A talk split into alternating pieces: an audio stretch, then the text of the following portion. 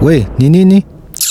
Greetings and thank you for tuning in to the African Diary. This is podcast number five. Before I begin, I would like to thank you for listening and supporting this podcast. I'm new to this form of expression. I mean, I'm used to face to face conversation, but this is life. We stay flexible, we adapt, and we keep it moving. By the way, just to let you know, I post short videos on YouTube three times a week where you see me cycling in the streets of Africa, and the channel is called The African Storyteller. It's the same logo as here, so you won't get lost. Now that we've got that out of the way, let's dive into what brought us here. Today, I want to share a real life story with you, hoping you might learn one or many things out of this story. I remember before telling us a story, one of my grandmother used to say, anytime I tell you a story, you must only focus on two things. First, you must put yourself in that story. You must see yourself in that story as the main character. Second, you must look for the lesson in that story because in every story I tell you, there is always something to learn. You should never be concerned with the veracity of the story because it's irrelevant. Now, the day you master this process, it will make your life living amongst people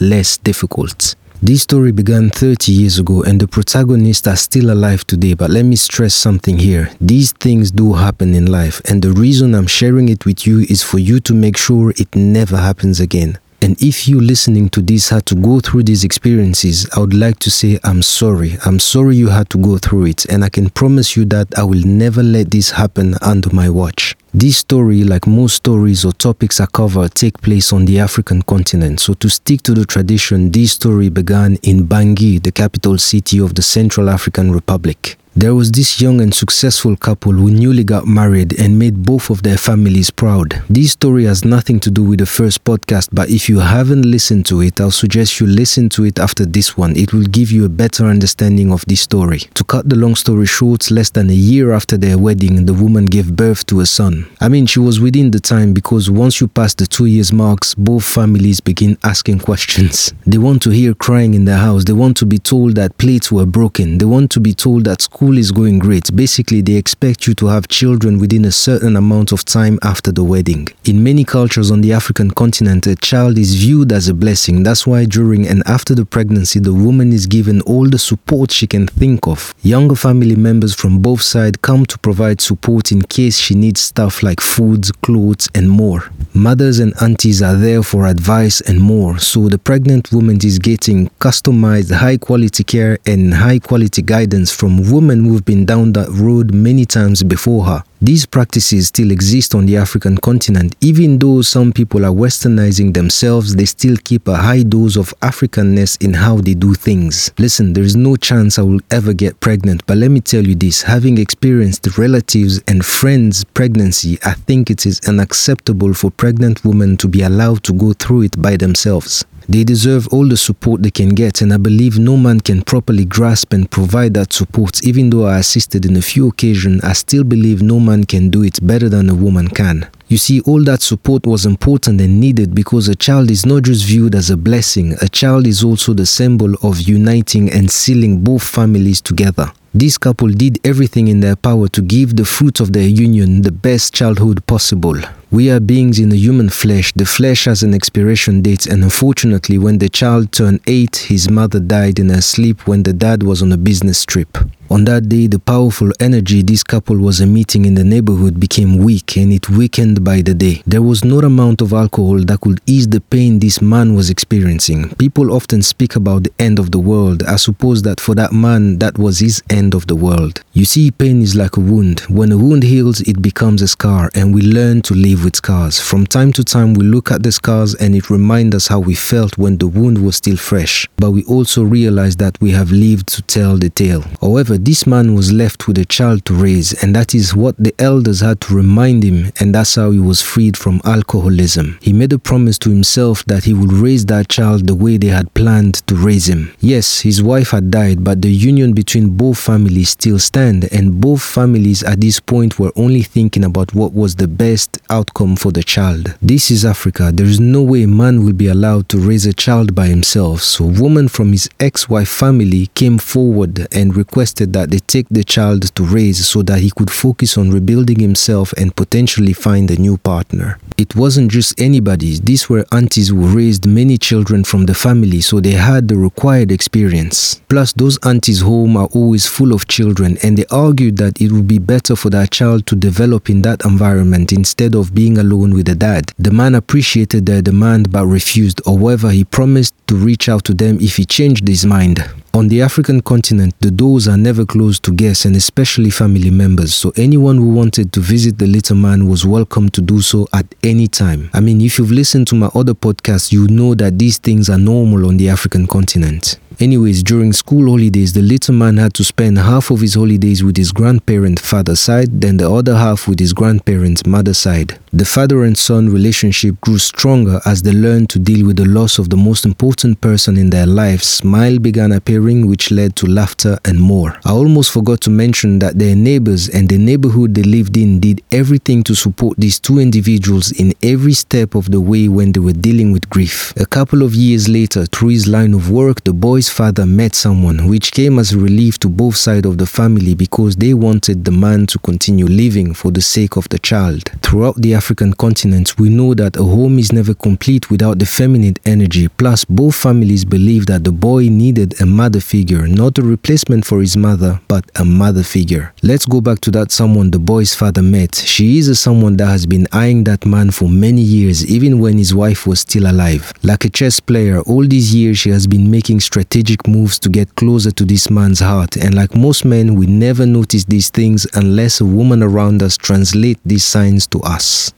Like in the movie Inception, she planted all kind of ideas and scenario in this man's mind to the point that when it all clicked, he fell in love with her in ways he couldn't even explain himself to save his life. Everybody knew that in this man's life nothing mattered more than the love and affection he had for his son. So this woman did everything in her power to gain his son approval because she knew that he was the last obstacle standing between her and her targets. Long story short, within a year, the boy father married this woman with the blessing of his ex-wife family. However, the man's younger sister wasn't completely sold about her brother's new relationship. In her eyes, it was too good to be true, plus she thought the whole thing was rushed. This is Africa. Her being the younger sister, she didn't really have a voice unless her sentiments were shared by a family member who was older or had some type of authority in the family. However, on her level, all she could do was discuss her feeling with her age mates within the family or someone older if she was given the opportunity to talk about these things. She was also closer to her brother, but she did not want to raise these suspicions with him because he looked happy being with someone after so many years. This woman became a mother to this young man to the point that people would sometimes forget that she was not the biological mother. But as I said in my earlier podcast, on the African continent, your father's wife is your mother and your mother's husband is your father. Anyways, this man loved nature so much that every evening he would plant a seed in his wife's garden and he quickly realized that the ground was fertile and she fell pregnant and later gave birth to a son. While she was pregnant, her husband's sister decided to move in to support her during her pregnancy, but she only stayed for a couple of weeks then went back home. That alone was very unusual because usually people tend to stay until at least the baby is two years old or older, and others just end up completely moving there until the day it's time for them to get married and move on with their lives. Her absence was only noticed because she was the man's sister, but there was still enough people to support the pregnant woman. Anyway, the child was born and the big brother took great care of the younger brother. Both children looked like the fathers, so it was easy for people to see that they were brothers, but only those who were close to the family knew that they did not share the same mother. One day after work, the father spotted his two sons doing homework together, and the eldest son playfully helping the youngest learn something, and it made the man feel so proud. One day, the eldest son was sleeping in the living room and he was woken up by his father, who told him that he was noticing strange things in the house. Then he continued by saying that someone was stealing his money, and the reason why the man told his son was because he knew his son never stole anything. Naturally, the son told the father that he had no idea who could be stealing his money, and his father told him to never repeat that conversation. A couple of months later, the dad was offered to be promoted to a senior position in the company, but the role involved a lot of traveling and it was based in East Africa. The man didn't even think twice, he took the opportunity and later on they all moved to Nairobi. This was a sad news for the younger sister for two reasons. One, the inconvenience of not being able to see her brother on a daily basis at will, and two, she was worried for her oldest nephew. Remember back then, people would write letters to each other, and this is Africa, so it's all about connection. They knew someone who worked for one of the airline companies, so they would write letters and pass it to that person, and that person organized the rest. The family in Bangui would write a bunch of letters for people in Nairobi, and people in Nairobi would match the energy. However, the younger sister noticed that when her brother was present, her nephew would write letters to most people in the family. But when he was on a mission abroad, they would receive fewer letters than normal, and she wouldn't receive any. In one of the letters the eldest nephew sent to her dad's sister, he raised a few concerns stating that the relationship with his mother changed since the move to Kenya. She was mean to him when the father wasn't there, and that in few occasions she accused him of stealing money on top of other things. He stated that it was as if the father's wife was trying to disrupt the close brotherly relationship he had with his younger brother. There are two reasons why he felt comfortable writing these things to his aunt. One, because she was the first one in the family not to like her brother's wife, and two, because when his mother died, she was with him on a regular basis, therefore, they developed a strong bond. Unfortunately, one day his wife's father opened the letter he received from his aunties and she read it, and it all happened at the time when the father was on a mission in the US. When both sons came from school on a Friday afternoon, she sent him to his room for the whole weekend without food, and his younger brother did not understand what was happening, so the younger brother spent the whole weekend crying. The following Monday, he was allowed to come out of his room, get ready for school, and have his breakfast. However, when he entered the dining room and saw his young brother's face, he couldn't contain his tears because the young man's face was disfigured. It looked like the man was crying the whole weekend. And the only reason he was allowed to leave his room was that she did not want the husband to know that there was something wrong happening back home because the husband was in direct contact with the driver in charge of doing the school run. On several occasions, the driver had noticed that something was wrong every time the husband wasn't around, and his suspicions were confirmed by regularly speaking with the watchman, and the watchman's suspicions were confirmed by regularly speaking with the house help. I forgot to mention that both children used to attend the same private school, but without telling her husband, she removed the eldest son from that school and placed him in a public school. It meant that every day the driver would drop the younger son at a posh school and the eldest at the public school nearby. Now, the driver being the adult, he decided enough was enough. He'd rather lose his job than continue to be a spectator in such a horrible story. He decided to speak to their fathers when he phoned, but before he wanted to have a conversation with the eldest son after dropping the youngest son. When they arrived at the younger brother's school, something strange took place, something he had never seen before. The eldest brother came out of the car and hugged his young brother. They both hugged with all their strength and no words were exchanged, and then they held each other just staring at each other. No words were exchanged, but it was as if they were communicating in silence. Anyways, they hugged again, and then the eldest brother came back to the car and began crying. The driver told the young man, You can come stay at my place today. You can stay as much and as long as you want. However, I will not be driving you back to that house. I will speak to your father about this. He gave the young man a few words of encouragement and drove him to school.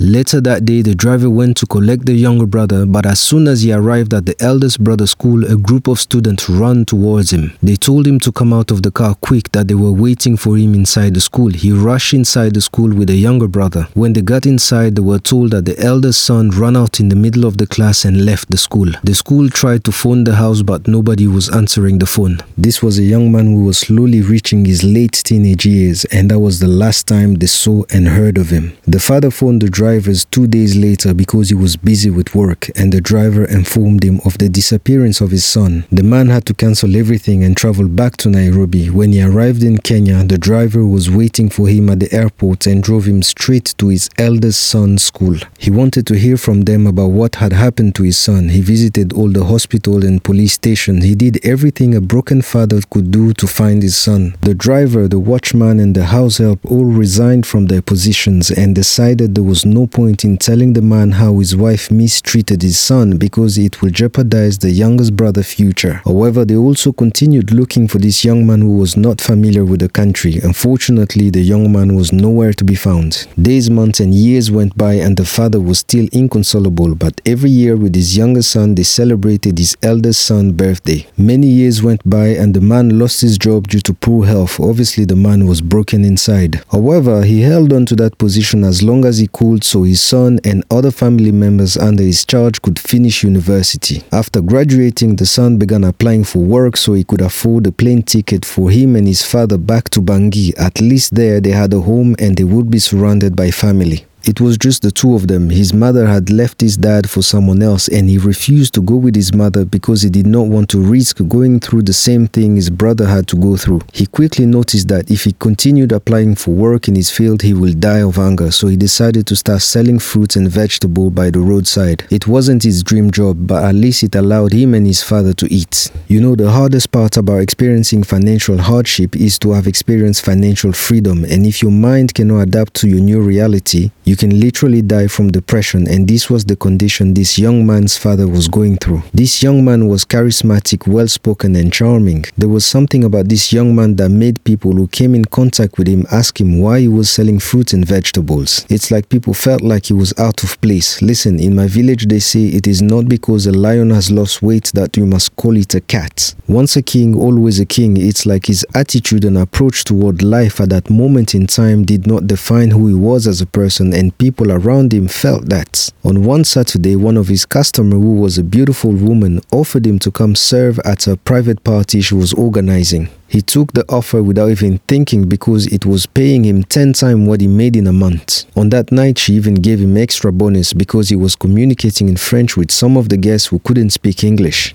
Later in the party, the host noticed that a number of guests would stand with him and have long conversations. This young man read so many books to the point that people thought he was well traveled, but he only lived in two countries. Anyways, by the end of the party, he was given all kinds of business card and he landed a few jobs opportunities for the following following weeks and he saw the opportunity to finally be in the position to buy two tickets for him and his father to go back to the Central African Republic. At that moment, he finally felt like life was finally smiling back at him. The following day on a Sunday, he went back to sell his fruit and vegetable because nothing was signed in stone and you never know with rich people. On a Monday morning, as he was getting ready to leave for his first interviews, several cars parked in front of the place he was renting with his father. His old father was scared and his whole body began shaking while asking his son if he took anything from these people. The son said no, so they decided to walk together toward the gate to go see what was the problem. And when they got to the gate, they slowly peeped to see if it was really at their gate these people were coming to. They saw a man hesitating, not knowing with which hand he should knock. So the father decided to be the first one to open because there is not much they can do to an older man if they came with malicious intents. Before opening the door, the old man decided to put up his threatening face to scare whoever was there. After opening the door, it was a staring contest. However, after what seemed to be a whole minute, the old man's face softened and he began sweating from his eyes because around here, real men don't cry, we just sweat from our eyes. His son came to the gate to see what was making his father cry and he too began sweating from his eyes. He sweated like he was trying to empty all the water in his body to replace it with alcohol alkaline water. The other man on the other side of the gate was on his knees, sweating from his eyes as well and begging for forgiveness. Yes, that was the elder son and he became a wealthy man in Tanzania. Some of his employees attended that party and they spoke about an interesting waiter who was there and he recognized the name. Therefore, he flew to Kenya and went to look for the younger brother, but he found everything he once lost. Listen, anytime I think about this story, it drains my energy. Thank you if you made it this far. I hope you enjoyed it. I would also like to say massive thank you to you who regularly listen, to you who regularly share, and to you who support this podcast. Hopefully, I'll speak to you next week.